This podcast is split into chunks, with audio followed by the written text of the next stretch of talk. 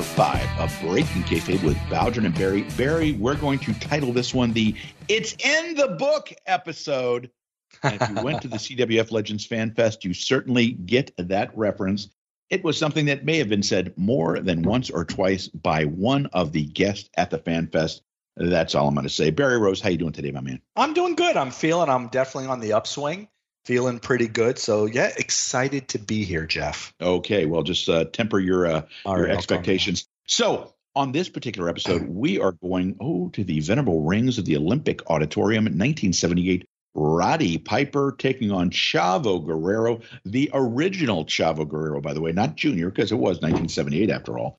Besides all that, we will be offering Tales of Loots. Yes, we're going to be talking about the weekend of the CWF Legends Fan Fest. Lots of fun was had. Lots of stories, some that we can tell on the air, some that we can't, quite frankly. Uh, we will also be doing a movie television discussion about some movies and television shows we've recently seen. We're going to be offering Florida Man or Not. We're going to be, oh, Barry, it's been a hot tick since we did this. F, marry, or kill. And we're bringing back kill, by the way, for those of you that objected to that term. Besides all that, we have a movie review. Barry, Flashdance with Jennifer Beals. Holy crap, Barry! Can you believe it's been almost 40 years since Flashdance came out? So here's the weird this and this is the most bizarre thing. We recorded this segment a couple of days earlier, this Flashdance segment. I get a message from JB Thomas, who lives in Pittsburgh, two or three days ago, and he says to me, Have you guys ever discussed Flashdance? It's such a big part of, of Pittsburgh culture. And I'm like, Are you like reading our minds here? Exactly what's happening. So how has it been 40 years since this movie? How has it been 40 years since we were in high school, Jeff? Well, that's another story for another time. Uh, I don't know about you, but I graduated in 1999, I think, something like that. But uh, or maybe I'm talking about when one of my marriages ended. I can't remember. So, besides all that, tons of fun for you, the listener. Barry, why don't we go to our match of the week? Barry, time once again for our match of the week. What? This that's right. Match of the week this week. We're going back to 1978. Oh, Barry, the good old days. 1978, and we are going to the historic Olympic Auditorium and one of your favorite cities on the planet, Los Angeles, California. We are talking Roddy Piper versus Chavo Guerrero. Special thanks to our, uh, our friend Roy Lucier for posting this match, which I had a chance to watch. I gotta be honest, this is not a uh, a 50 minute, you know, Billy Robinson match. This is a quick in, quick out match, but holy shit, Barry Roddy Piper, how on fire was he at this point? Roddy Piper, even at this young stage, and I want to say he's only got maybe two years, maybe two and a half years of experience. And I think that was small promotion for the most part experience. Roddy Piper is right out of the gate. This guy's a million dollars. I mean, you can see it. He clearly has got superstar written all over him. Doesn't look like a lot physically, right? Looks as white as milk. Uh, has doesn't look like he's ever spent any time in a gym. At the same time, this energy and this enthusiasm, which really is what Roddy Piper was known for in later years, it's so evident right off the bat. Couple of notes with this too. Should say you mentioned Roy Lucier. Roy was uh, in Philadelphia over the last few days. I did not get, I mean, I avoid Roy at all costs, so I did not get a chance to meet up with him. But I know that he posted some photos. He was at Lucha Expo taking place within Philadelphia, met up with Eric Cholminsky, I think a couple of other fans locally.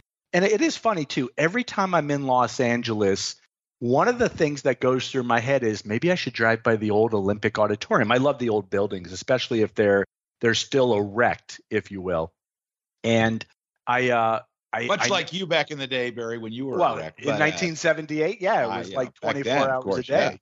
Yeah, yeah. yeah. I, I, was about what 13 years old. I think this match took. So it was like 24 hours a day, of course. Knowing but, your parents, your dad had probably given you the subscription to, uh, you know, what penthouse. oh yeah, yeah. My, my parents had already like, no, they'd give me the keys of the house, some some Playboy, 20 bucks, and like, here, go ahead, do whatever you need to do. We'll see in a week or so. But I never go by. I believe it's a a church of some sort now, like a, a Korean church or Korean based church. I, I don't know, but uh, I always want to go by. But as Jeff said at the very top when he was describing this match, this is not some match that you're going to walk away from and go, oh my God, I've never seen anything like it. But what you really are seeing is a window here of what was probably the last great feud of a once great territory. And even by this stage, the LA territory, the LeBell territory, had already taken a, a, significant dip. I mean, there was a period there in the late 60s into early 70s where this was one of the hottest territories.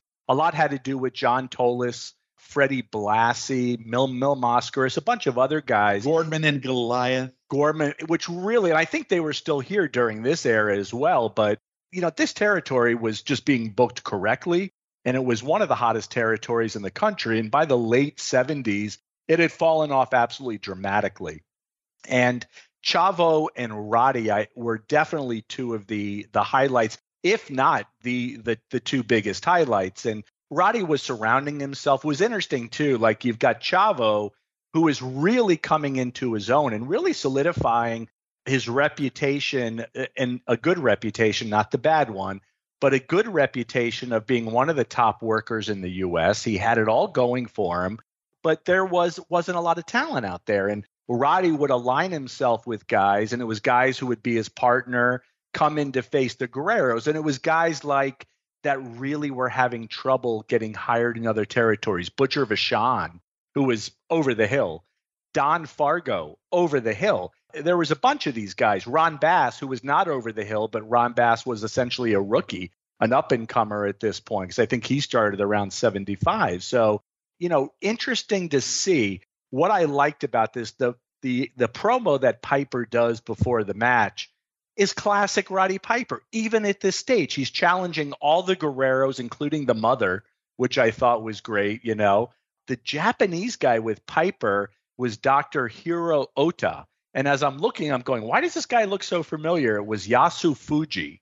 And Yasu Fuji was a guy, spent some time in, in Florida in the late 60s and really never became a big star, but was part of the split that occurred in Knoxville with Ron Fuller and Bob Roop, Angelo Poffo, et cetera. And I think he was, I want to say, I, I don't know what his connection was. It might have been Malenko, but he did this gimmick for ICW, or might might have even been All Star at that point before they became ICW, and he was doing this gimmick of Colonel Yankee, and it was spelled Y A N uh, space capital K and Y, like K Y jelly. So Colonel Yankee, and he was doing a rebel colonel gimmick, obviously Japanese, so it added a lot to the uh, to the what the gimmick was. It was very unusual. Never made it big. Last I heard, and I read this maybe a couple of years ago, he was uh,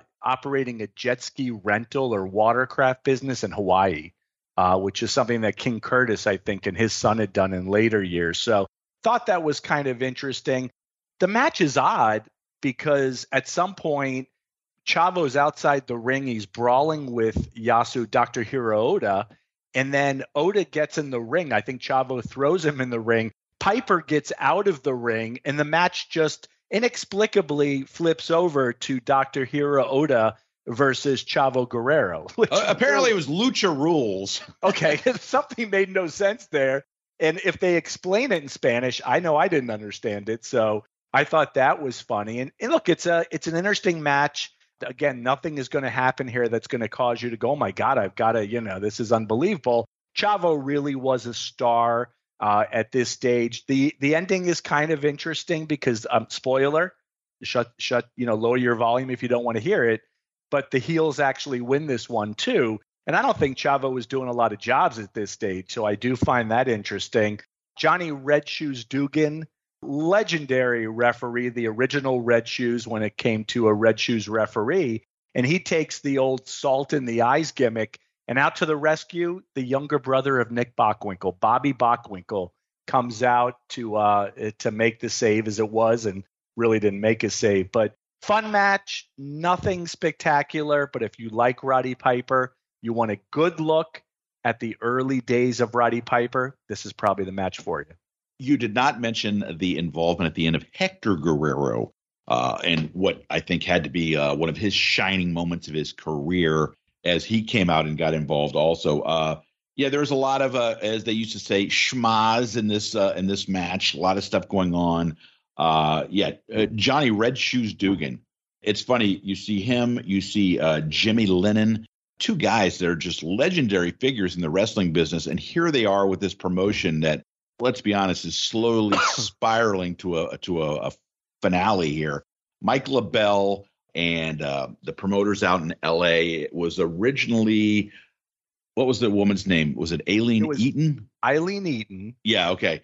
And and, and she had, was married to Cal Eaton. Yes. And then she hooked up with the original Jules Strongbow. Yes. And they ran and for years. Th- they just had a legendary run, and this was this promotion was a really big deal for a long time. Yeah. And here, and in a lot of ways, very similar to the way Roy Shire's started going down the, you know, the spiraling down really about the same time too, uh, because Shire's had been such a, a, dominant promotion in the northern part of California, and here in the southern part of California, uh, you know, uh, Eaton, Strongbow, and LeBell had been such a strong force for so many years, and here we see the promotion sort of in the last vestiges. Uh, excellent use of the word. Oh, have I, we I ever used this yes. word? Uh, and you know what? You know what else I remember about the promotion this time? Uh, you had uh, right around this general time frame. Uh, a very young uh, Tom Pritchard came in. Yes. Uh, I mean, he was like maybe like 19 or 20 at the most. And I also remember because we used to have this on uh, the old Channel 23, the Spanish uh, station in South Florida, used to show this on Saturday nights. And I remember seeing Walter Johnson, former uh, yes. NFL football player for the Browns, uh, after his football career was over, he got a run uh, in the Los oh, he Angeles. Was terrible too. Remember? Oh yeah, he was awful. But oh. you know, so uh, a little shout out to our boy Jaworski there. I'm mentioning a former Cleveland Browns player. But let me just say one thing that you kind of didn't really mention here about uh, the Roddy Piper thing. How genius was this? At the beginning of the match, as Jimmy Lennon is doing the uh, the introductions, Roddy Piper is standing next to him and he hands him a piece of paper and he has Jimmy Lennon list off all the titles that Roddy Piper has held. And oh my God, it is hilarious. It's brilliant from a heel point of view because, like, you know, you go, a former America's champion, and Roddy Piper's nodding his head, a former beat the champ, uh, you know, champion, and Roddy Piper's nodding his head. And I'm sitting there thinking, boy, this would be awesome if MJF would would have some sort of gimmick like this, where he makes the you know, because he's he's in a way forcing the announcer to list his credentials. And I thought that was just so brilliant. And you know, somebody like MJF, if he could see this tape, boy, that'd be a great gimmick for him to use also. Uh, you mentioned Dr. Oda coming out in Piper's Corner. Uh, he was part of the whole schmaz. Uh, and Barry's right. There, there's no groundbreaking technical wrestling going on. This is a uh, a window, a look into a young Roddy Piper. I know there's a lot of people out there that are Roddy Piper fans. I was a big Roddy Piper fan back in the day, also, and just seeing uh, more so his personality than his, you know, that he's out there doing some sort of uh, Jack Brisco uh, type of Billy Robinson moves. No, it's the personality of Roddy Piper that shines through. And this is like literally a ray of light on a promotion that's getting ready to go, you know, dark, literally and figuratively. Um, very poetic there. I think you'll agree, Barry. But uh, so we will post a link to this match. Uh, once again, thank you to Roy. Eh, is it Lucier or Lucier? How, how does Roy pronounce his name? Do you know? No, it, I was just going to say, is it Lucier, Lucier? I have no idea, Jeff. Gentlemen, it's, it's yes. Lucier. Uh, it's Roy. Thank you, Roy. That's Roy. we will post a link to this match in our uh, group, uh, Breaking Kayfabe about it and Barry. It's a good, fun look at it. Uh, it. Less than 15 minutes, please. Avail yourself the opportunity to watch Roddy Piper before he became a huge, huge star uh, you you catch a look and, and a glimpse at him, and and you're sitting there thinking to yourself, hey, this guy's going to be a real big deal, uh, real soon, and he ends up uh, being exactly that. Barry, now it is time to talk about loots. Yes, I know we have people in the group that are waiting breathlessly. Some of them out there, I'm not going to say attention whores, but I think you know who I'm talking about, who are sitting there dying biting their fingernails, going, Am I going to get a mention? No, no, I know who you're thinking. You're not going to get a mention. That guy, one guy specifically, you know who I'm talking about, Barry. I don't want to. Oh, I know exactly. Because he's sitting there waiting with bated breath, waiting to see if his name gets mentioned. No, you're not going to get mentioned. Let's talk about some. Barry, number one, I ate salad. Well, it was two pieces of like two leaves. it was two leaves. It wasn't yes, and so Jeff had ordered. Uh, so the, we we should talk also because food played such a huge part yes. of this. We went to uh, which I believe was chosen by the sainted Mrs. Bowdrin. Correctamundo. We went to a place called Ford's Garage. And Ford's Garage, there's uh, there's several hundred, maybe 200 locations nationally. I have never been to one, and I had driven by that because when I get off from my trip from you get off? What? What? When I get off when okay. I get off I'm getting off but when I uh when I get off the interstate it brings me directly by there. So I had driven by there a few times. There's also a cheddar scratch kitchen which I'm a big fan of. So Ford's garage was there. We did a nice lunch. Jeff what are we thinking 30 people that day? Uh pro- yeah that's probably probably a good guesstimate we had two, if I'm correct, two very long tables. I would say somewhere between 15, 15 people each table. Jeff and I were at a table. Uh, David White was at a table. Flaherty was there. Mrs. Bowdrin, obviously. The Coke Zero guy was there. Newton White was at the next table, but I kept looking over at Newton because. Tell the folks the story if they don't know about Newton White. Yeah, so uh, this would have been ah, Friday afternoon, Thursday night. I don't know, but there's a couple guys sitting in the lobby and I recognize all these faces. And there's two guys and I have no idea who they are. So I look over and I think I asked them and I'm like, do we know this guy? Is he part of our group? You know, he's in he's in our little where we're sitting. And they said, I think he's with the Fan Fest, but we don't know. I go up, introduce myself. Turns out it's Chuck Campbell. And Chuck, uh, listener, Chuck, very active now in our Facebook group. Chuck brought along Newton White. So he introduces me to Newton. Newton White, one of the chemists and creators of Coke Zero. So uh, I know who I'm going to be going to in the future if we need anything for FanFest because Newton White's the guy. But it was kind of cool. We went to Ford. The next FanFest will be sponsored by Newton White. Sponsored by Newton White. We're bringing in Flair, Hogan, Stone Cold Steve Austin. We're flying uh, Okada over from Japan. exactly. On that sweet Newton White money. Yeah. Exactly. We're going to call it the Newton White Fan Fest at this stage, but look, whatever works, works. And uh, Penzer is out. Penzer is gone. Penzer and his pennies are gone, and we're we're leaning on the Coke Zero money from this stage going forward. But we had a really, really good lunch. It was a lot of fun. Kim actually got the onion ring appetizer, which Jeff still would not touch. Yeah, it's a vegetable.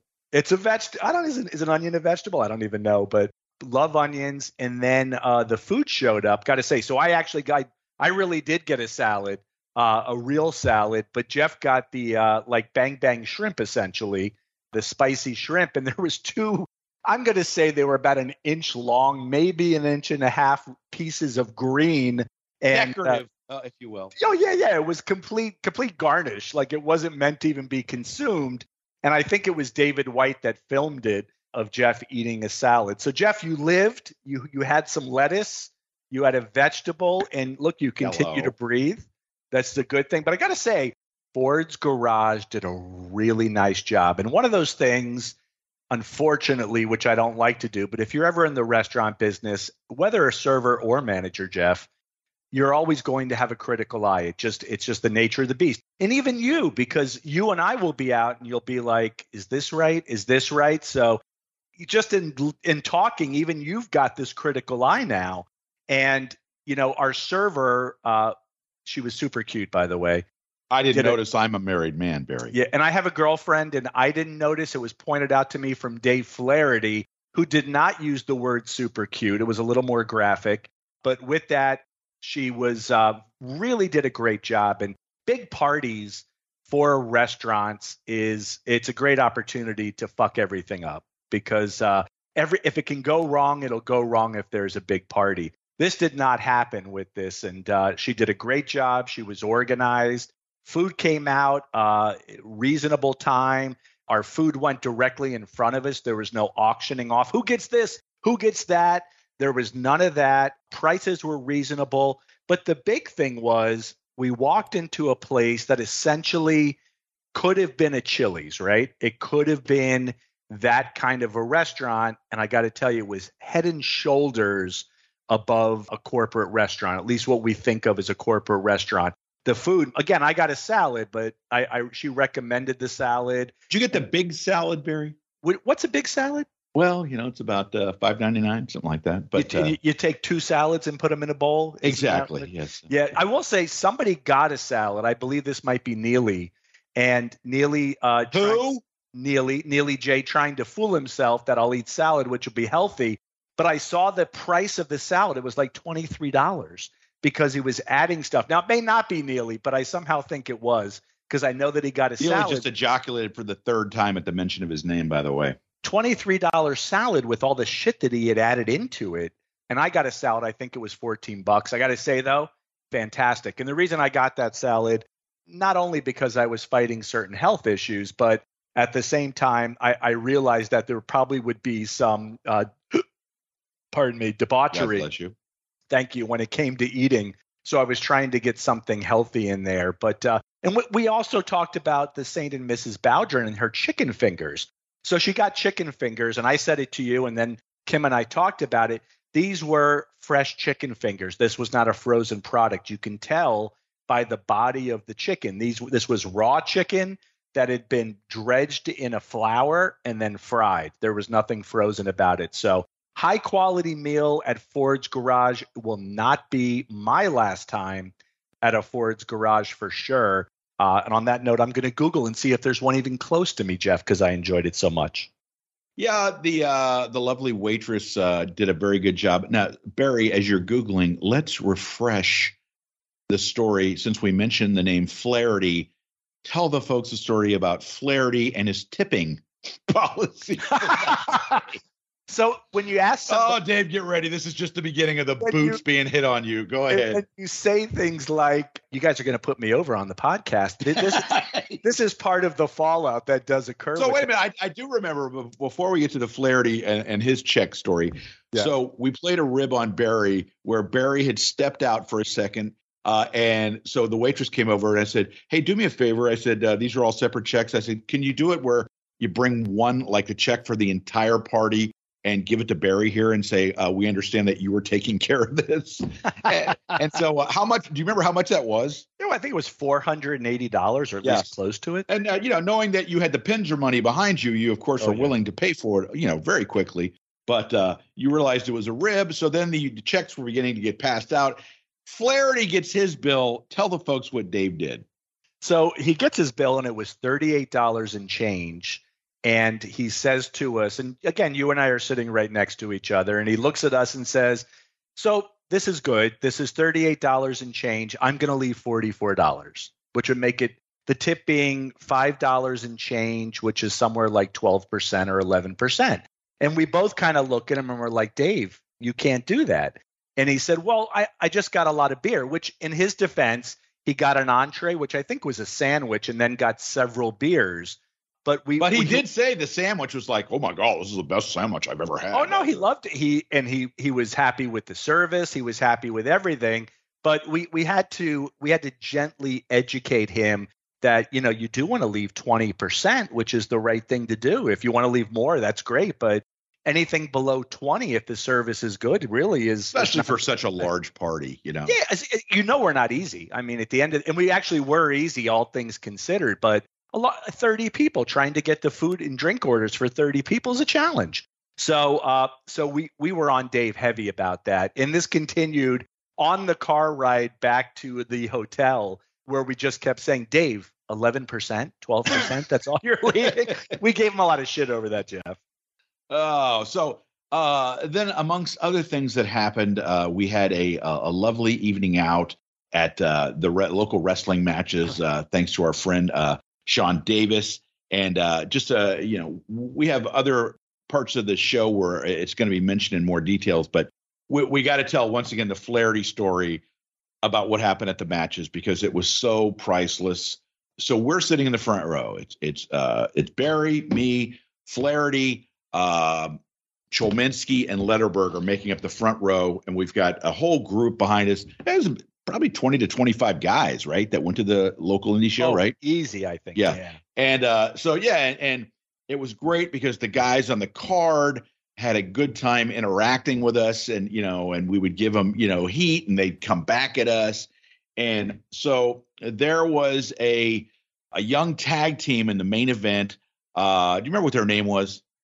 They were fuck. I don't remember now. Okay. Uh, so uh, in the interview with Sean uh, that we did, uh, their name is mentioned. Uh, so anyway, so part of their gimmick, and much like in a, in a million dollar man kind of ways, they come out and they throw uh, fake money in the air because uh, they're uh, you know they're so rich and wealthy they got money to throw away. And so uh, so Flaherty is just you know like he's being Flaherty, professional heckler, right? And uh, so you know he's got this uh, his shtick that he does at the matches where he'll sit there and he'll say uh, you know like uh, oh you know you know so's your mother oh that was a nasty crack. Speaking of nasty cracks, how's your sister? You know he'll say something like that. And so um, I'm pushing him to keep going, and he's getting up. So uh, Flaherty at uh, well, what's Flaherty now? 85. yeah, on a good day, yes. So uh, Flaherty is uh, uh, getting to an advanced stage. He's wearing sandals. Okay. Uh, by the way, we could do a whole episode on on Dave's feet, but that's another oh. story for another time. But what happens is the one guy looks down, and as Dave is like, you know, going back and forth verbally with him, the guy says, "Hey, take out your dentures, old man." uh, you know, I, I can't understand you. And then he looks down and sees that David's wearing sandals and he says, You're wearing sandals? What kind of man your age wears sandals? And oh my God, the, the, the crew that we're with is just absolutely losing it. And then we come to the point in the match where it's to go home for the match, and the guy, uh, the, the heel team is lost, and the one guy's in, on the ground right in front of us, and he looks up and he's holding the fake money in his hand. He goes, "This is what it's all about. It's all about you know the money and stuff like that." So Dave reaches into his pocket. And he's got uh, yeah the old Chicago bankroll, and uh, he holds it up. He goes, "No, no, this is what it's all about." He's got a twenty, and inside it are uh, more than a few ones. Okay, that's what a Chicago bankroll is. And so he goes, "This is what it's all about. This is you know money. This is what it's all about." And I go and slap Dave's hand, and the money falls out of Dave's hand onto the guy's chest. Okay Dave picks up the 20 and most of it, but a couple of the ones the guy grabs, sticks them down the front of his pants. Okay. And Dave turns like this sort of slow motion turn and looks at me with his mouth open. And I know Cholminsky said it was the funniest thing he's ever seen. And Barry, you told me it was absolutely hilarious too. It was. I look, we have said numerous times that if you go to a wrestling event, it, it, it really isn't incumbent upon the matches being all five stars to have a great time. And no, not I, at all. Exactly. And and this night, I I don't know if any of the matches, and it, you know, it, I don't know if we're looking at a rating scale. I don't. Again, these were mostly students, if not all students, with the exception of Cahagas, uh, who really looked super impressive as he beat the shit out of this guy but this was the interaction between the crowd and the guys in the ring, and not just Flaherty, yourself as well. There were some others, but I got to say, you and Flaherty took the ball on this. And then Flaherty really took the ball, and and look, he was borderline on some of these comments. And there was one point where I fully expected Sean to come out and ask me to control my people, uh, because Flaherty was, didn't. I mean, Flaherty was really borderline with some of this stuff, but to to the credit of the wrestlers, and again, these are mostly young guys who are who are learning. They gave it back to Flaherty and then some. And the interaction between you two and and the wrestlers was maybe the funniest thing I've ever seen. Of course, the highlight was this main event where you know where the money guys I completely forgot, but the one the one's name is Bentley, and Bentley was Bentley and Bud, Bud being the overweight guy who yeah, sort of an Adrian like, Adonis uh, yes, kind of looking guy. I think the other guy was like Connor or something Con- like that. Something like that. It was like Connor, but Bud and, and Bentley were really hammering Flaherty. And for everything Flaherty would say, they would come right back with something. And Bentley was great because Bentley got – there was one point where Bentley was thrown out directly in front of Flaherty. He looks up at Dave, gives Dave the finger like right to his face. And then Dave, as you mentioned, starts to show off, breaks out the bankroll. I saw it. So Dave is taunting. Just picture this Dave is sitting in the front row. There's a wrestler on the ground in front of him, maybe a foot, a foot away, and he's facing upwards and Dave has got a wad of bills and he's flashing this money, going, This is what real money looks like, you loser, to the wrestler. Jeff, in the funniest moment of the weekend, Jeff slaps Flaherty's hand. The money goes flying onto this guy. He grabs the bill, shoves him down the front of his pants, looks at Flaherty, and starts laughing. Flaherty stands up with this look on his face of extreme anger and just runs out of the runs out of the room where the wrestling was taking place. like just remember, just gone, gone like the fucking wind. He was gone. I'll tell you, Eric Cholminsky was right. That may have been that is certainly up there with one of the best times I've ever had at wrestling. I paid ten dollars for a ticket, and I after two and a half hour later, uh, they should have been paying me. I, I, should have been paying them more because it was that much fun. I had that good of a time.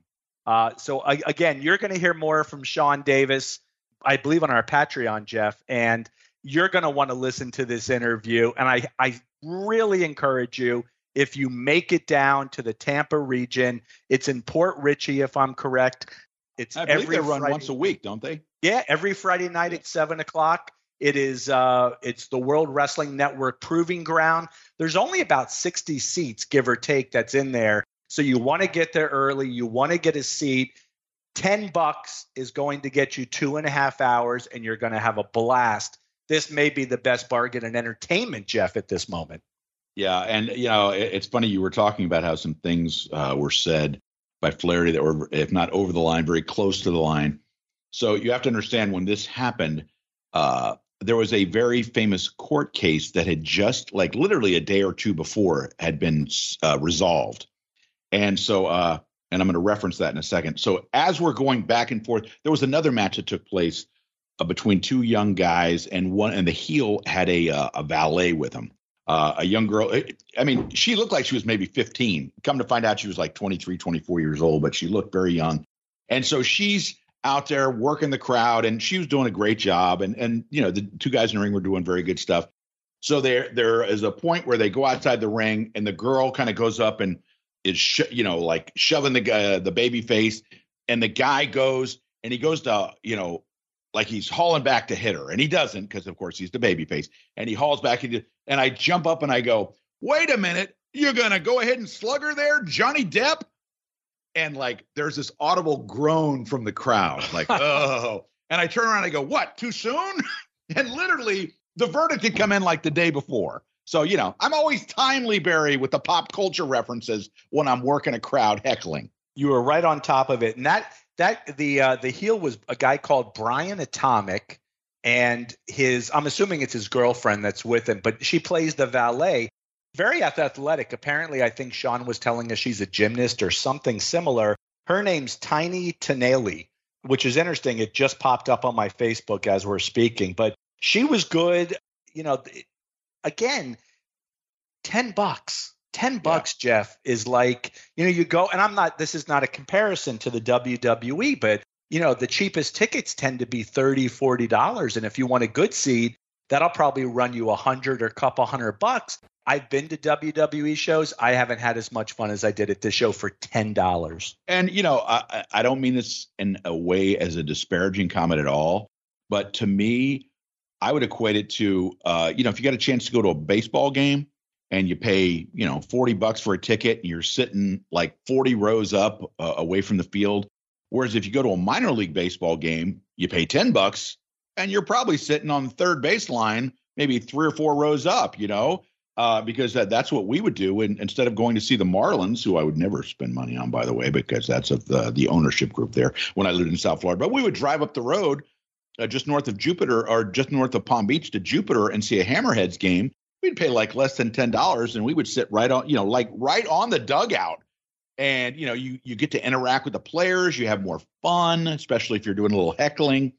And so, this kind of show, not only are you supporting young guys just getting into the wrestling business, you're supporting a, a friend of our show in uh, in Sean Davis, who was at the Fan Fest, very appreciative of all the the time that we spent, the guys that came there that supported, you know, this group that he's trying to, you know, keep going and and get these young guys and and young ladies uh, the benefit of some experience and how to work in front of a crowd. And, you know, and I told him, I said, look, and I'll just give this an example. We were talking to him, and I said, you know, the young girl that you mentioned, what was her name again? Tiny Tenali. Okay, w- was very fun interacting with the crowd.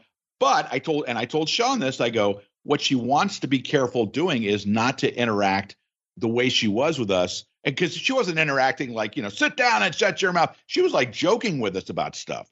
And I said she doesn't want to do it so much that it ends up distracting her from what's going on in the ring to where if there's a spot she needs to be a certain you know place at you know she doesn't want to end up you know joking around with us and all of a sudden oops i missed my cue i was supposed to be over there you know what i mean and you know yeah. I, I, think that's fair criticism because other than that she was lots of fun uh, she and the guys in the ring were, were lots of fun we had a super super time so barry then there was the fan fest itself another successful outing for you and mr penzer i'm guessing yeah, it was a uh, it was a, a it was it was successful, not as financially successful, but I'll explain why. But it was a uh, commercially, uh, you know, people were very happy. We there was a lot of new faces, people that we had not seen. Part of what bit us in the butt, and we kind of knew this was going to happen, was we we have a policy which is still in effect that if you miss a fan fest, we will allow you to utilize the ticket at a later date. And uh, the last two, now we had, we had not done a fan fest since November. Prior to that, it had been November of 2019, I guess, right? So pandemic, had, pandemic. Yeah. So the pandemic and what had happened was we had to, and especially in November, because the variant, the pandemic, the uh, the COVID variant was around.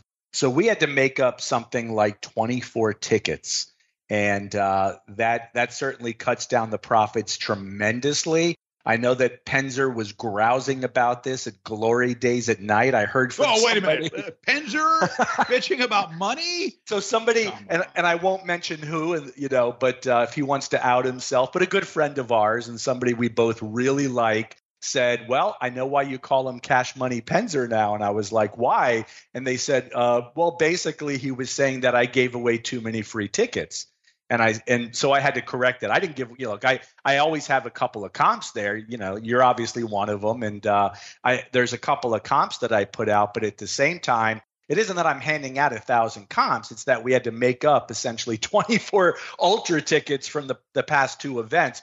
Which I do believe is the right thing to do, especially because I like everybody and consider everybody a friend that comes to the fan fest. So commercially successful, financially, unfortunately, not at the level of what the last one was, but uh, at the same time, and I didn't feel great, but what I did get to do was something that I normally don't, and that as I, I slowed down. Usually, I'm like the Energizer Bunny. I'm just buzzing around the room and just, you know, and I, and I tend to miss a lot of things because of that. I really slowed down. I, I sat at the table with you and Kim, and thank you to Kim for uh, for you know ordering lunch for us. And I got to say, I was talking to uh, to Linda about this the other day. So I, I did have COVID. I should say I tested negative twice prior to going to the Fan Fest because I clearly wasn't going to expose anyone to that. But with COVID, I only crave two foods currently. One is orange chicken or General Tso's chicken and fried rice. The other is that sub that I got from Capriotti's, which is like this turkey and coleslaw sub. So that was fantastic. But I got to spend time with you guys. We got to sit at the table. Ozzy had a great time, Jeff, and I think that was a key. There's a real that, star of the show, Ozzy. At, without a doubt. And I just let Ozzy go. He stays in the room and he goes up to everybody. He just wants you to scratch and pet him. Uh, if you have pizza, as Rodney Sobelson did, uh, and Rodney said, "Yeah, Ozzy kept coming up and giving me his paw because he wanted food." I'm like, "Oh yeah." When I had my sandwich or right? my sub, oh, big mooch, big. Mooch. What did you tell me? almost as big a mooch as Molly, right? Uh, oh yeah, the, the queen of all moochers. Uh, you know, so uh, if she and if she and Ozzy had a child, look out, world. That's all I'll say. That's uh, it. But uh, yeah, no, super fun. So Medusa, as we referenced in the opening of the show, it's in the book. that's was one of the things. But she told some great stories. Uh, hey, you know, other people there were great seeing Kevin Sullivan, Steve Keirn, uh, some other uh, guys that had been at the uh, the Fan Fest before. But then, of course, the uh, the highlight of the evening, uh, besides the uh, the appearance of uh, of all the great stars, was the appearance by uh, Barry Darsow and Bill Eadie uh, during their Q and A segment. And wow, Barry, that's it's always so much fun hearing those guys tell the stories of their days and and interacting with the fans at the Q and A. Yeah, we should say too. So Jeff has been the moderator for the dinner portion since the first event, which was dinner. Am I with, now the moderator emeritus? I think you are. I, I Excellent usually use the word emeritus. It is. I usually handle the bumpers of the uh, the open and the close, which are quick. Uh, we did the cup of coffee with Medusa that goes about an hour, and then I did uh, Ray Lloyd Glacier afterwards, which went about an hour. I wasn't feeling good during the Medusa one, and I was at one point, Jeff, going to say, Jeff, get on up here, finish this up, because uh, I found myself needing to go lay down for a bit. But both were great. You did a great job with the demolition, and you know it's so cool. In, in demolition, I had a chance, and I should say too, I think some of our some of the brothership actually got to have breakfast with uh, demolition on Saturday as they were sitting in the uh, the area where we serve breakfast at the hotel and they got to spend some time with them. But what I like about when you get you know these guys they're not used to fan fest like this. This is a something that is completely different. They're used to the the long lines the uh the exchange of money. That this isn't like that. You pay to come in. I think bill eadie was doing something very commendable. I think he had they were replicas. I don't know maybe they were the originals of the wwf tag team titles. And you could take a photo with he and demolition with those. It was $40 but all that money went to the make-a-wish foundation. And somebody came up and said oh i didn't know that. And i said look the the best part is you just you really did something great by donating money to the make-a-wish foundation. But what i like about it is that because the guys are so used to what a typical fan fest is this is unique for them.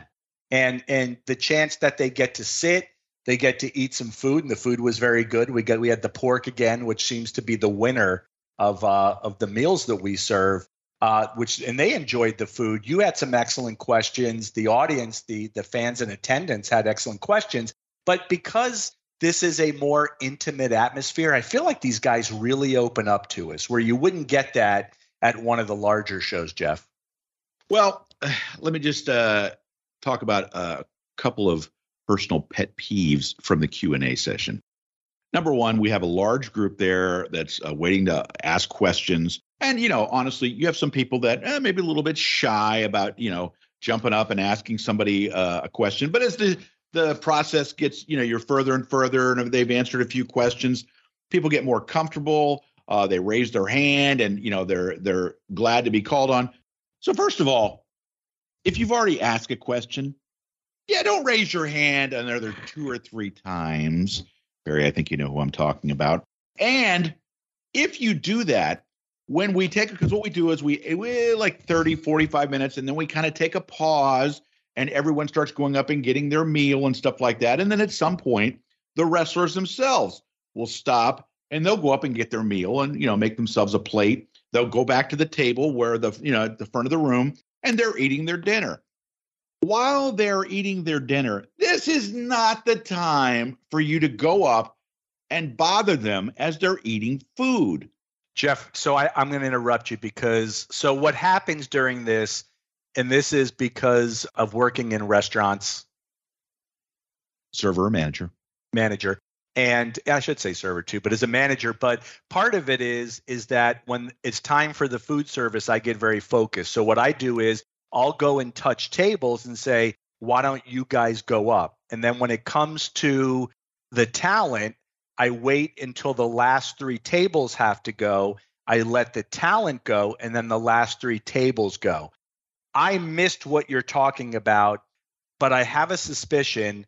Is this the same guy that was asking a lot of questions and trying to put himself over? so that's a solid yes. So let's talk about this guy. We, we don't need to bring up any names or anything like that. But so there were there were a couple people that and look, the whole idea if Jeff says, Does anybody have a question? We certainly want you to ask a question. We want you to be involved because look, it makes it more interesting. At the same time, it doesn't mean that you've got to ask 10 questions because there are other people in the room. The other aspect is this individual spent more time trying to get himself over and trying to get over his Facebook groups and did it essentially on my dime. You want to run a fan fest, you want to get yourself over with your groups and everything else, more power to you. At the same time, there is a level of disrespect that occurred with that. Do I mind tremendously? I really don't.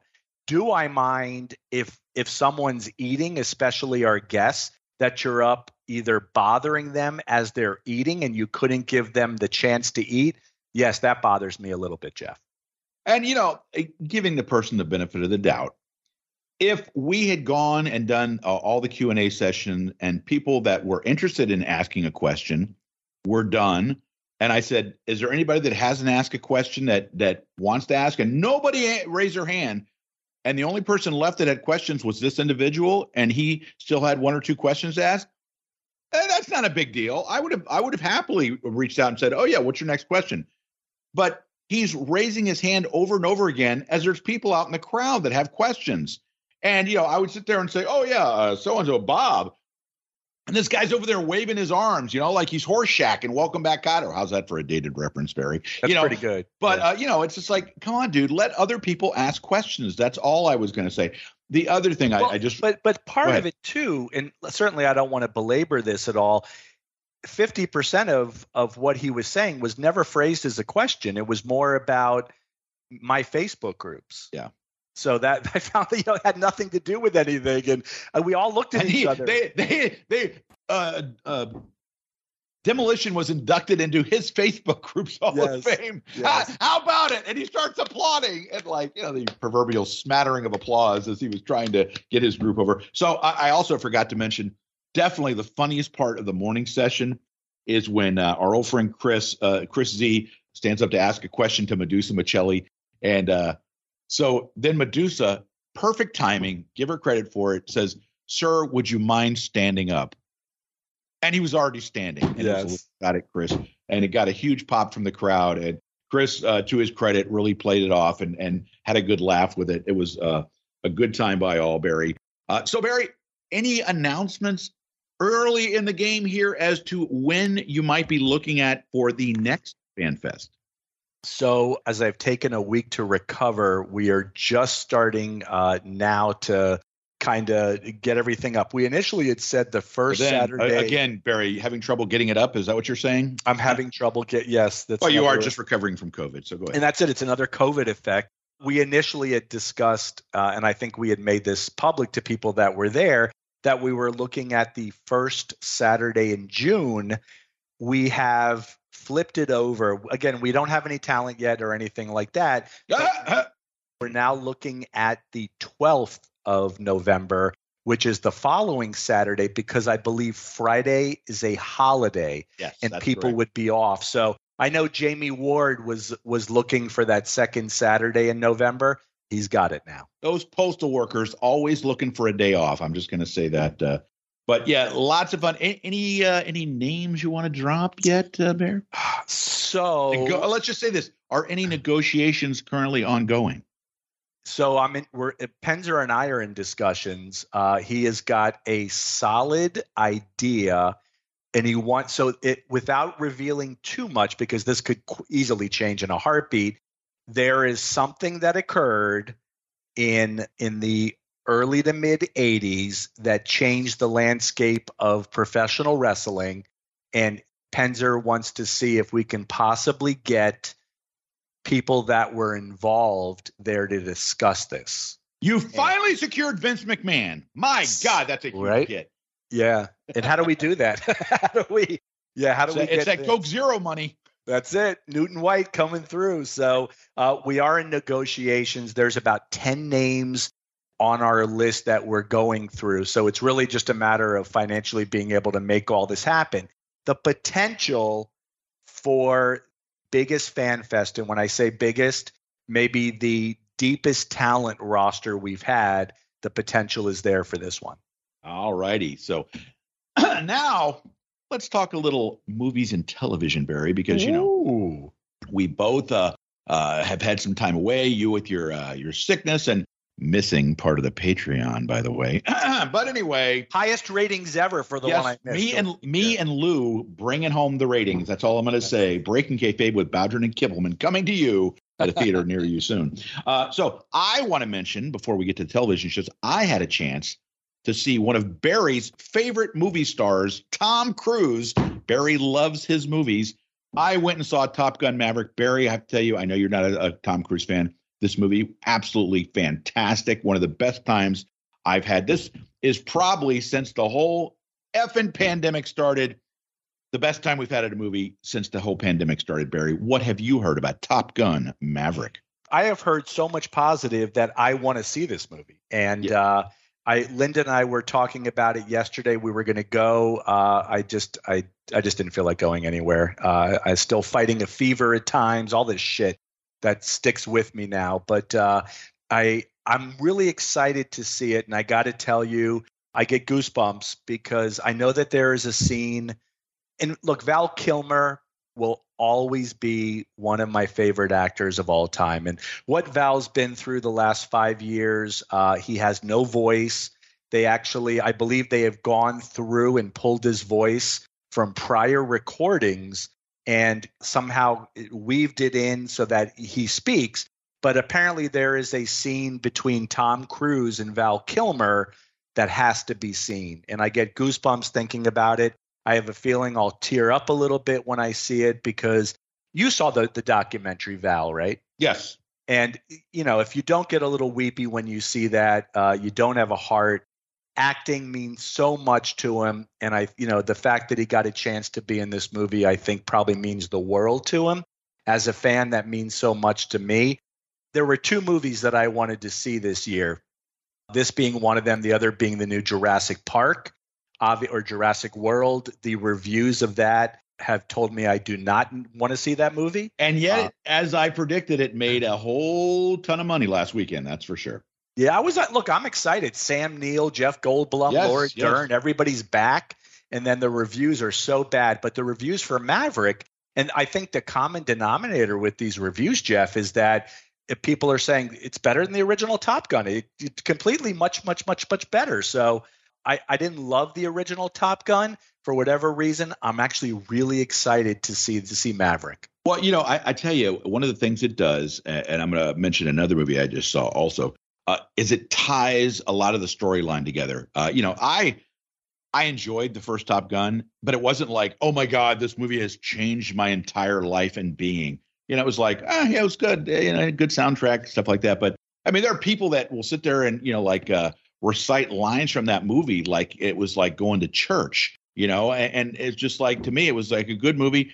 I don't think it was Tom Cruise's best movie, uh, you know, and whatever. But this, you know, I knew enough about the whole plot from the first one to where things that were mentioned in this new Top Gun Maverick that called back uh, the original movie, I understood what they were doing. And some of the God, some of the scenes with the fighter jets and stuff like that are just absolutely breathtaking filmmaking. Uh, and did you did you hear about that too? And I don't know if it was you that told me or yeah. where I heard it, but they had to rent the fighter jets. I'm yeah, guessing. it was like eleven thousand bucks an hour or something yeah, like that. yeah, the, exactly. Holy yeah, shit. Oh, you know, you got Tom Cruise money though; it's not that big a deal. So, but I will say, for all the criticism about Tom Cruise as a human being, which we have heard plenty, the fact that he got Val Kilmer in this movie and and did the scene with Val Kilmer, uh, you know, I think that was a very nice gesture on his part, and he uh, he definitely deserves uh, credit for that. I will also mention that after, good Lord, Barry, I can't believe as a James Bond of file that I finally got around to watching No Time to Die. And, you know, it's now available on, I posted on my Facebook page that it's now available on Amazon Prime for free, which is kind of an anomaly. It's like, you know, jumbo shrimp. Uh, but it, you, you know, up until a couple days ago, not only with your Prime subscription did you have to pay to continue to see No Time to Die, but, you know, uh, which I think you know it's ridiculous. You're paying a subscription, and then you have to pay an additional fee just to watch this movie. Sure. That's now out of the theaters, but now it's quote unquote free with your subscription. Like I said, jumbo shrimp, military intelligence, that kind of thing. Uh, it's an old George Carlin joke. Um, but I finally got a chance to watch it. Did I think it was like the greatest John, James Bond movie ever? No, but I really enjoyed it. did a great job of tying a nice little bow around the James Bond uh, mythology and myth uh, with uh, callbacks to characters from other movies and uh, people sort of getting their go home scene, if you will, and tying the the arc of the Daniel Craig James Bond uh, all into a nice bow. Did you ever see that, Barry? I never did. Now, yeah, uh, great, great action. There's some great action, but one of the complaints I had the movie, they turned him into the damn Terminator. He killed like a hundred people in this movie. I think you know. It's just like you know, come on, enough already. I, I don't know if Sean Connery killed ten guys in a movie, and here Daniel Craig's going through an entire army. And I didn't really like Rami Malek as the villain in this movie. And I like, I loved him in the, you know, uh, what is it, the Bohemian Rhapsody? He was fantastic in that, and I loved him in Mr. Robot. I just, you know, I didn't really, he didn't really click for me the way that you know some of the other Bond villains have. So now let's move to television. Barry, finally, you had a chance to catch up on Stranger Things season yes. four. What have you thought? Oh, so this is deep with this one. So there were a lot of things that I liked about it and some things that I didn't like about it. Which would you like to hear first, Jeff? Very dark. Will you not agree with me on that? Very dark. Very, I mean, the, the entire episode is dark. This is arguably the scariest, maybe, of the four seasons. And I, it's a, a combination. I think the music, uh, they've really, certainly Running Up a Hill by Kate Bush is played I believe in every episode. Running up that hill. Running up that hill. I used to hate that song. It actually grew on me a little bit because I was hearing it nonstop. A couple of things. I, I like this this season. I, and I guess we're we have two more episodes coming. It's seven episodes is the initial. I will tell you uh, things that uh, let, let, me say. I, Matthew Modine does a great job of a guy that I want to beat the shit out of, uh, he, which means he's doing a great job, right? He's a heel, and he Private Joker has aged on us, Barry. Oh my God, is he? He's aged uh, with fucking Vision Quest. He was a high school yeah, student. Like, yeah. I mean, how many years has that been? I don't know, but Matthew Modine plays, I think, one of the most evil heels because he's essentially abusing children. He's just a horrible, horrible person. In this, I, I, and, I, and just, uh, I don't mean to interrupt. Just to clarify, for the most part, it's not physical abuse of children no, no, it's it, it's, it's, emotional and mental abuse of children. Yeah. No, there is some physical. We should yeah. say with the shock collar and shit like that. But what he puts these kids through, I would assume the way that this show is structured, that he has got a massive receipt coming to him over the next two episodes. Uh, what I think, I would think, as I looked at this season one thing really bothered me. Let, let me first let me let me actually let me backtrack a little bit. I really liked I really liked Hopper being in the Russian jail. Like I I was like this is really interesting. The steps that they're taking to get him out. Is it realistic? Yeah, not really, right? Like it's not, especially the ending, but I I got to say he does a great job as far as acting. I like that storyline. What really bothered me the most this year is the abuse and bullying that El takes from the start of the first episode all the way till the end of the seventh episode. And the abuse essentially, and just to fill you in, she has moved to a new town. She is a new student at a school, and she is bullied and abused by other students on a daily basis. And it's heartbreaking. I think she spends every episode crying it's it's at times heartbreaking to watch. And then of course she winds up back with Papa, who is an abuser, and then she's being abused in a different way. And I just felt like, you know, seven episodes of her being abused at some point, you know, and I, I want to think redemption comes with the final two episodes, but I got to say, I think there was a little bit of overkill with the abuse, especially from the high school students. It was just, it was tough stuff and I, I just for whatever reason, and I, you know, I'm not somebody that was bullied a lot. At the same time, when I see it, I just go, "My God, it seems so painful." And she really does do a good job with it. And the kids have grown, as you pointed out. I mean, Finn Wolfhard is like six five at this point, right? yeah. Like literally, I expect to see him in the NBA. He's a tall, thin, lanky kid at this point. But uh, the kids have really grown up. Interesting storyline. I thought the the last 10 minutes of the seventh episode when everything was made clear about what had been going on, it was kind of a holy shit moment. Oh, you mean when uh what's the guy's name? Uh Volka or what is it? Ve- yeah, Vecna. Vecna. Vecna. When, when you, you, find it, out who Vecna is. Yes. Yeah, that was that was that pretty was stuff. huge. And there was also, you know, there was other stuff that was going on, but seeing that was I thought that was incredible. And well, actually who I don't want to spoil, but the beginning of this season, you're led to believe El has done something terrible. And by the seventh episode, it's explained it wasn't El that did something terrible. Yeah. Uh, the only thing I'll say, uh, I, pretty much all your points spot on. Uh, the only thing I will say regarding the bullying that she uh, is put through, uh, yeah, yes, it's it's painful to watch that. I'm gonna just say though, yeah, it was a different time in the mid '80s, you know, and a lot of stuff that now is uh, definitely not tolerated. That there are, you know, all these kind of things that are put into uh, safeguard children, uh, you know, as as well as you can. Uh, but the stuff that you see in the show, uh, I saw the, you know, I mean, I didn't get, I didn't see a kid get hit in the face with a skate, but you know, I saw kids that were bullied. Uh, I'm sure you did when you were in school. Uh, you know, sure. at, at, your exclusive private school that you went to. Oh yeah. oh yeah. But you know, so I mean, you have to take that with a grain of salt and realize that you know this is not some uh, sort of safeguarded campus that these kids are on.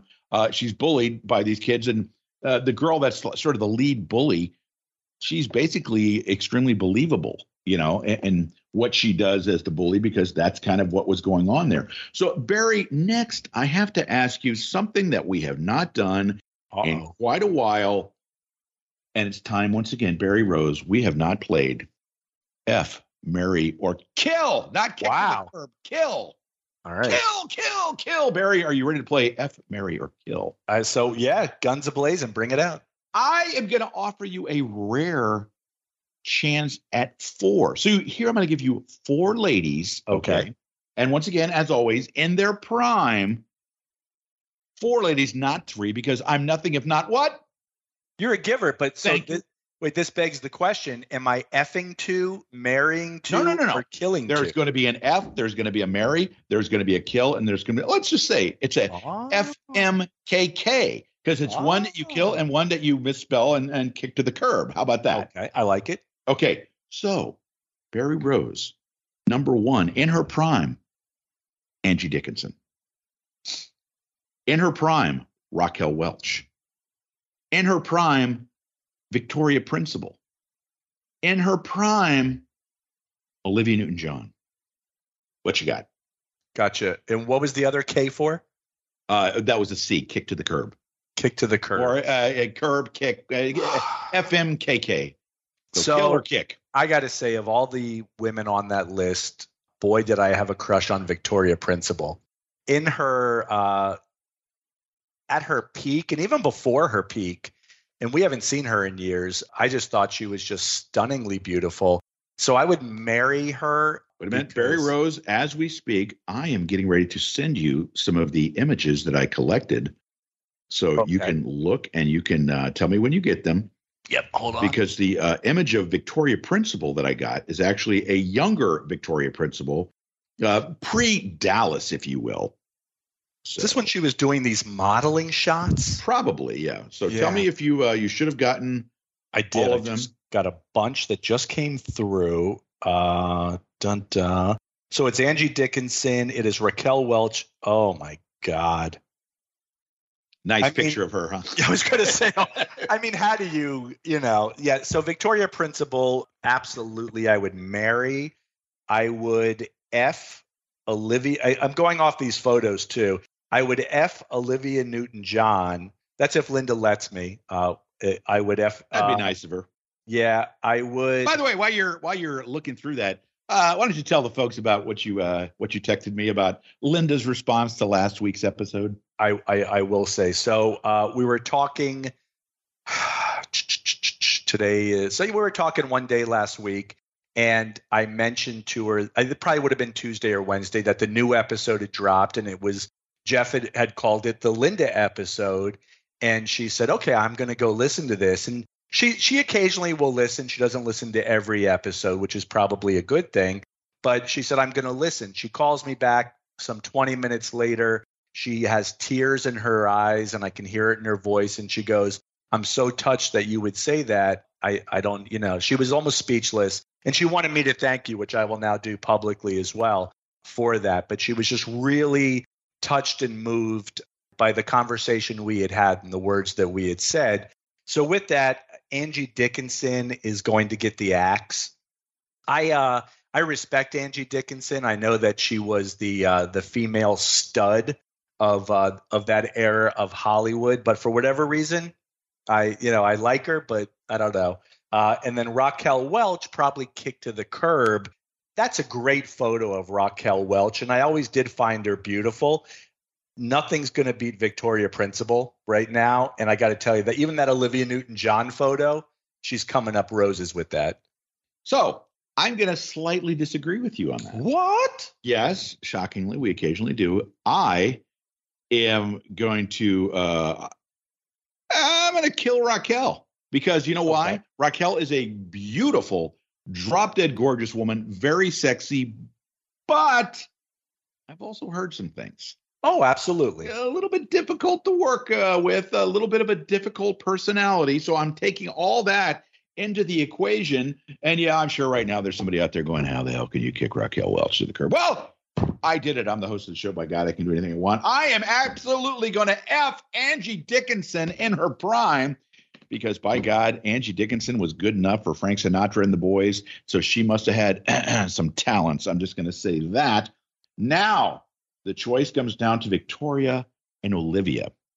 Who am I going to kill? Who am I going to marry? Well, I'm going to marry Olivia Newton John. So shockingly, what? Kill Victoria Principal because Olivia Newton John, she's like, uh, you know, she's a sweetheart. She's the girl from Grease. Come on, the good girl and the bad girl of her personality. So, uh, yeah, controversial opinion. We'll post the pictures, see what you agree with and who you agree with and who you disagree with. And if you disagree, how dare you at this point, Barry? How dare you? Very quick question. I know that you uh, visit your kid Zach at uh, at Pitt and uh, we've announced that the lovely Zoe will be attending Pitt. I recently, for the uh, uh, those that don't know this, I just today sent Barry a list of the top Pittsburgh barbecue restaurants that he can check out when he goes to visit his kids. But that's not why I bring this up. Barry, the other day, I'm flipping through the channels, and holy shit, Barry, I can't believe it's been almost 40 years. Barry Rose, you of course have seen Flashdance. Oh my God! Oh, absolutely. Oh, what a feeling! You know, Jennifer Beals, uh, you know, uh, Michael, uh, Michael Nouri, and uh, your boy from uh, the punk rock guy that played the uh, sleazy bar owner. What was his name? Was it John Doe? Uh, I think that's the guy. Anyway, so I was sitting there watching Flashdance, and I wanted to ask myself, has Flashdance number one has it aged well? Number two, because we have a certain someone that we both know that lives in the Pittsburgh area. Yes. How has Pittsburgh changed in almost 40 years? In other words, if you watch the movie, you live in Pittsburgh, are there sites that you're like, oh, yeah, that's where uh, that restaurant is over to the right there? Uh, holy crap, what is this? It doesn't look anything like this anymore. You know, that kind of thing. So uh, before we get in there, Barry, tell me the first time you saw Flashdance. Was it like when it first came out in the theater, on TV? Do you remember? Oh yeah, yeah. It was in the. I was dating. I, look, I'll, I'll pull a John McAdam right now. I was dating oh. this girl. Yeah, nobody's ever seen her, but yeah. she somehow exists. But I was dating a young girl. Did you meet met, Larry Zbyszko when uh, you were with her? Witchies. Yeah, I took her to Witchies to meet Larry. And uh, yeah, but I was. Did you uh, have a skinny tie, and were you drawn too? I did have skinny ties though, Jeff. That was more the Duran Duran influence. Yeah, there you uh, go. Back in those. You used to shop please. in Chess King also. there's the Jen. A very obscure reference there. There, there is, uh, there is probably 85% of our listening audience right now Googling, going, what the fuck was Chess King? what was Chess King, right? They've been gone for years, but uh, I, I, did have skinny ties. And so I was dating this girl, which was really my first serious girlfriend, which I remember.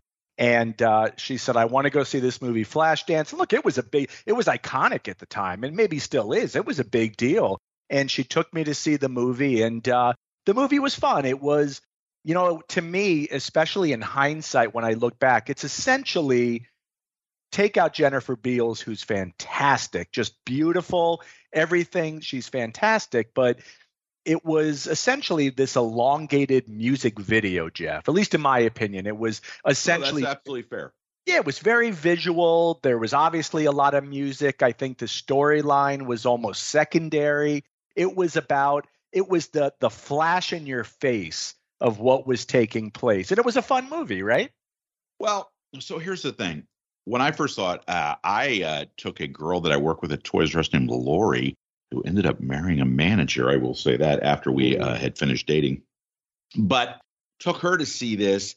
And you're right, this was something. I mean, even though MTV had been around for probably about a year or, or so when this came out, this was like, uh, holy shit, man! I mean, the music was really, you know, kind of toe tapping stuff. Jennifer Beals was amazing, you know, a beautiful, yes. beautiful woman. But then, you know, one of the things I noticed is after it kind of came out that it wasn't Jennifer Beals doing the dance scenes, you know, that it was this other girl who apparently was some very regular uh, sort of fill in in movies uh, that require dancing. But um, that sort of kind of cooled her off a little bit. But as I watched the movie, one of the things I noticed is, wow, her character is a real bitch in this movie.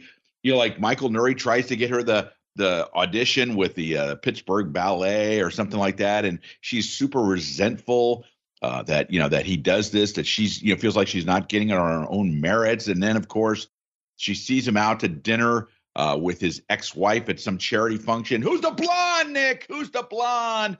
And I'm watching this going, wow, I, I, didn't realize what a what a complete bitch she was. Yes, she's absolutely beautiful, and she uses to feed on him uh, at the restaurant. Or that scene you know, where she's oh, I do basically giving him a, what amounts to a foot job right there in the restaurant as she know. eats lobster. That's kind of cool. But uh, so anyway, but I wanted to know how has Pittsburgh changed from someone who lives there reached out to Zach Rose, got no response, by the way, Barry. Thanks for nothing. But our other Pittsburgh uh, listener, it's our old friend Javorsky, who uh, watched the movie a little late on the watch, but he did watch. So here is Stephen Javorsky's movie review of Flashdance. He says, quote, as a Pittsburgher, even though he doesn't like the Steelers, which makes no sense to me. I finally sat down and completely watched Flashdance after all these years. I know I have seen parts here or there, and of course, I'm familiar with the soundtrack. As for the film, it was enjoyable enough. I loved rec- I loved recognizing streets and buildings, etc. Overall, it is your typical 80s flick involving romance, working hard, and never giving up on your dream. Also, how can anyone not fall for Alex? By the way, my favorite parts involve Alex, portrayed by Jennifer Beals, in a sweatshirt and eating lobster for obvious reasons. Overall, I'd say the city was represented well. You get your typical views of the Pittsburgh, her several and her several bridges. In terms of when Flashdance uh, came out, I was only six at the time, but I'm pretty sure a place like Mawby's wasn't something you would see in Pittsburgh. To me and others, the city had more of a shot and beer bars at the time especially for steel employees finishing up with their shifts. Speaking of the steel industry, it wouldn't be a film based in Pittsburgh unless one of the characters worked in a steel mill. Where does Javorsky work, by the way, uh, Barry? Does he work in a steel mill? He works. Uh, no, he works at a strip club actually. Okay, thank you. A dancer or bouncer? Uh, wait. He's uh he's dancer. He's okay, dancer. thank you. Yes, the Steel City.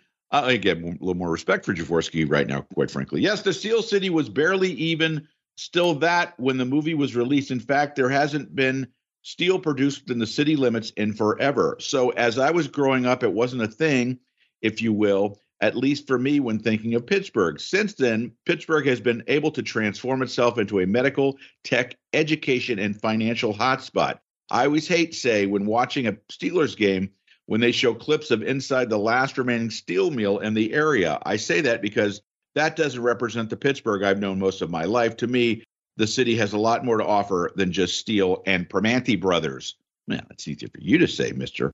So, uh, Barry, like I said, Zach not responding to Uncle Jeff. So I reached out to, oh, it's our old friend Benji Fido. I said, Benji, can you watch Flashdance for me? Uh, Benji, of course, available at the drop of a hat. Said, of course. He watched. He said, I want to apologize about not getting this sooner to you. Flashdance, the start of the 1980s movies, where the lead has dreams of greatness and those around her support her and she gets discouraged and then falls for the boss who happens to be oh falls for the guy who happens to be her boss.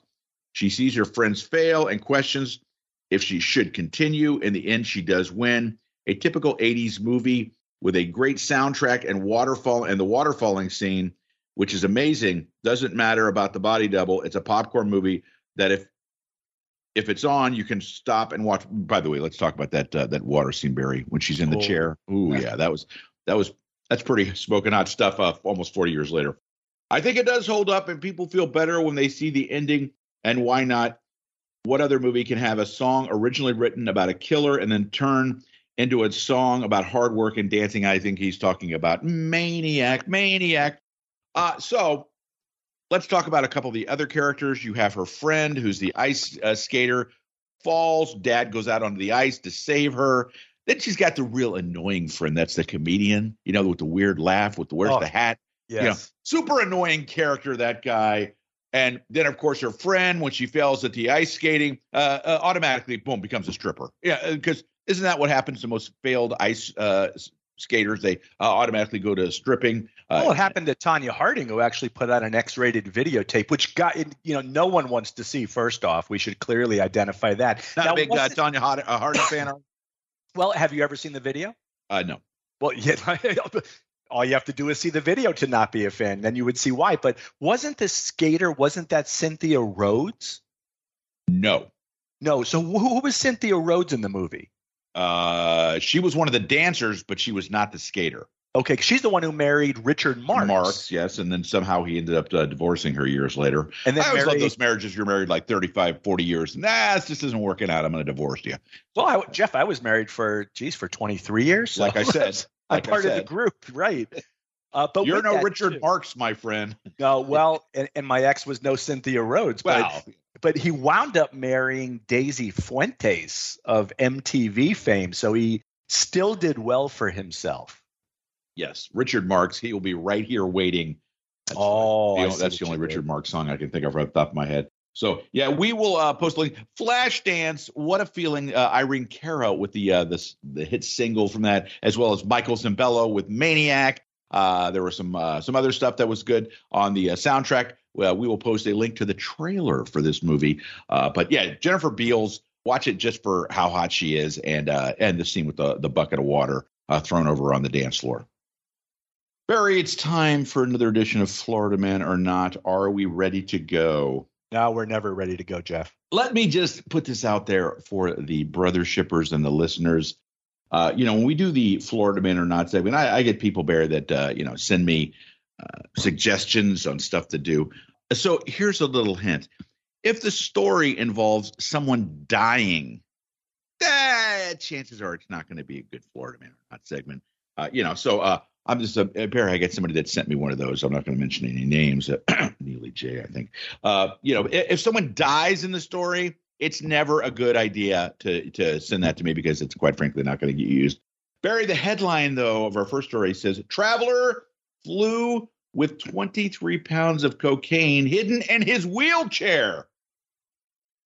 Traveler arrived with a motorized wheelchair and a secret cargo hidden in its cushions. 23 pounds of cocaine. Anybody in our group that might be interested in the 23 pounds of cocaine? Uh, somebody we may have just spoken about uh, off air. No, I'm not going to mention that. Uh, so uh, he arrived.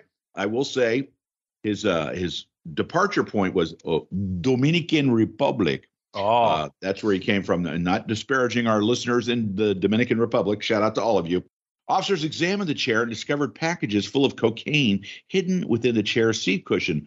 There were a total of four packages weighing in at 23 pounds, estimated street value $378,000. I don't know about you, Barry, but I could probably retire on that.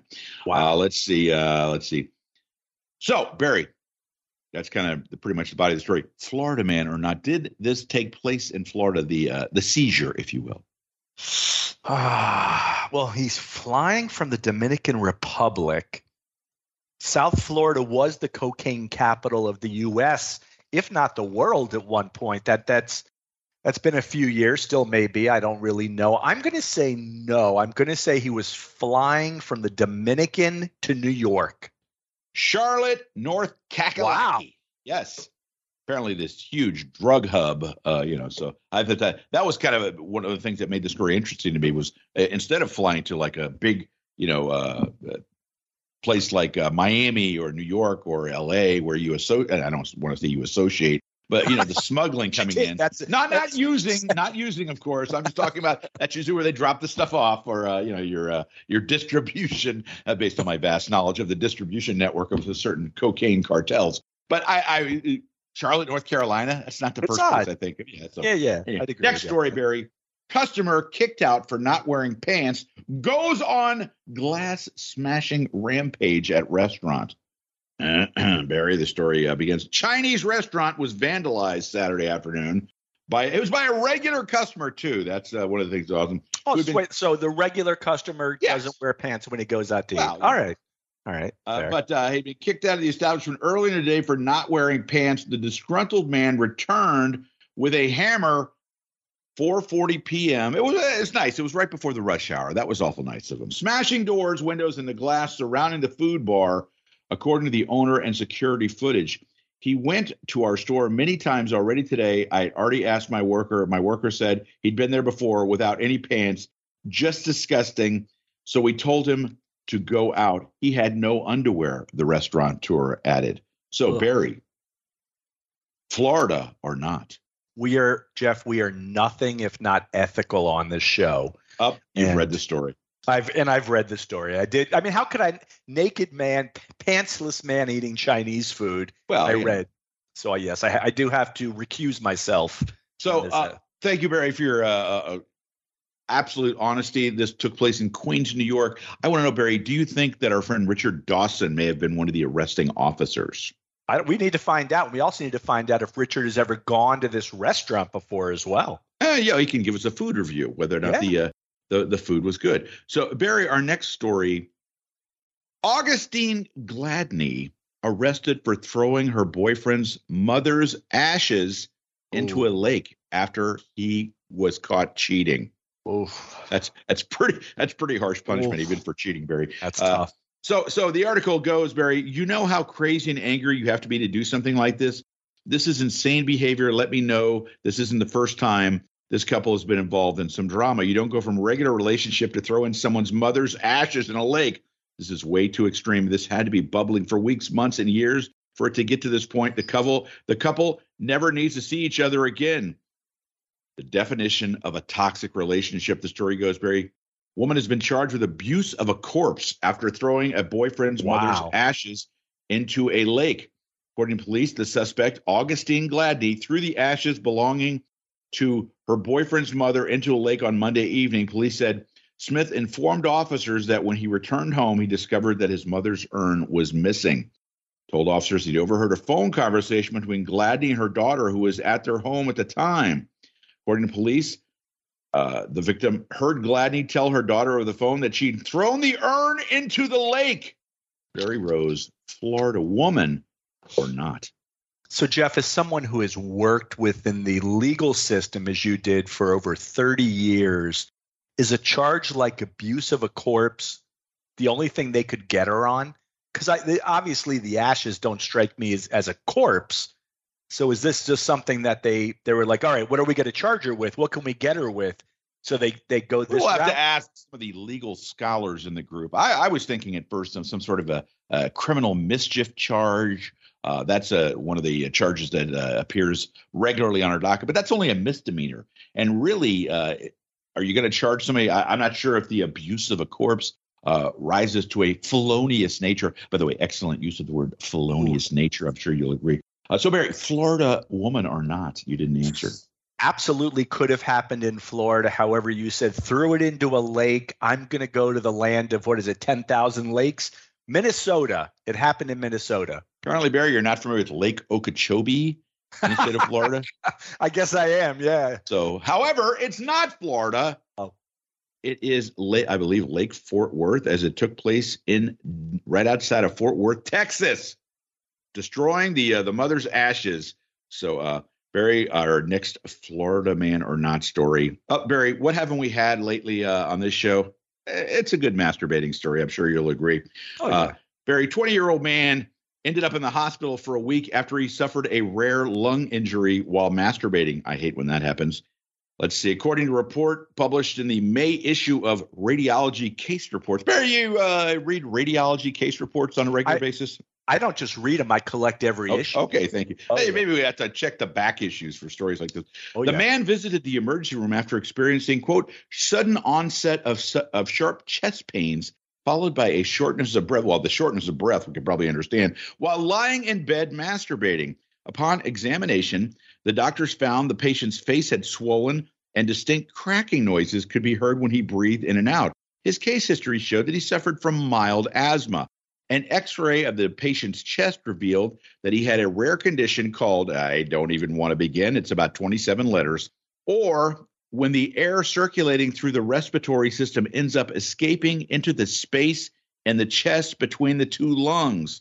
The man's air sacs were all, excellent use of the word air sacs. Air sacs were right. also damaged, and he required high doses of oxygen. This was one jerk off session for the ages, Barry. He can, uh, this condition can be caused by physical trauma to the lungs or the esophagus. It can also spontaneously arise when a sudden increase in pressure within the chest cavity causes a tear in certain lung membranes, allowing air to breathe. This guy's 20 years old. He's jerking off, and he has a lung injury, Barry. Florida how, how, how, I mean, you know, look, I, you and I, I, I'll speak for me. That that would be fair. Well, yes. What, what, what? What were exactly. you going to say? I, I've got a good 45 years there of this.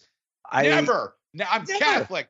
Never in my okay. Oh, you okay? For me, never had a lung injury. I mean, certainly I I might have damaged other parts of my body, but never my lungs. That's that's bizarre. Is it bent now because of overuse? My lungs. Uh, no, the other uh, apparatus. Oh, oh, oh, what's that? called? Uh, President Clinton had the one that kind of went sideways, according to uh, Monica Lewinsky. Anyway, Barry, Florida man or not? That's called Peyronie's disease, and I got to tell you, every time I hear the commercial for that, I start to shake. It's one of those that literally. shake, wait a minute, oh, shake it or shake, uh, you know, physically. To physically, okay, like I, I get freaked clarifying. out by it. This happened in Florida, absolutely. Switzerland. Barry, we go all around the world for a good Florida man or not story. Yes, this took place uh, in Switzerland in May. Uh, wow, Barry, that is definitely that explains it though. That explains the lung issue. Switzerland, he's look at up. you being all scientific. Exact high high elevation with the Alps and all this shit. You know, absolutely makes a lot of sense now. There you go. Barry, we are now turning the corner. We're heading for home. And I'm not talking about the Belmont because now the Triple Crown is over. And for you folks out there listening to Breaking Kayfabe about it and Barry, the Triple Crown has come to an end. Another episode of Breaking Kayfabe is almost over. Barry, are you ready for the go home? I'm not. This was so much fun, but I know we got to go. I will say, as I'm wrapping things up, first of all, that we're a production of the Arcadian Vanguard Podcast Network. Almost forgot Sweet Lou, but I did not. And as we say goodbye, I will just say, in the words of the great Casey Kasem, keep your feet on the ground and keep reaching for the stars. Take it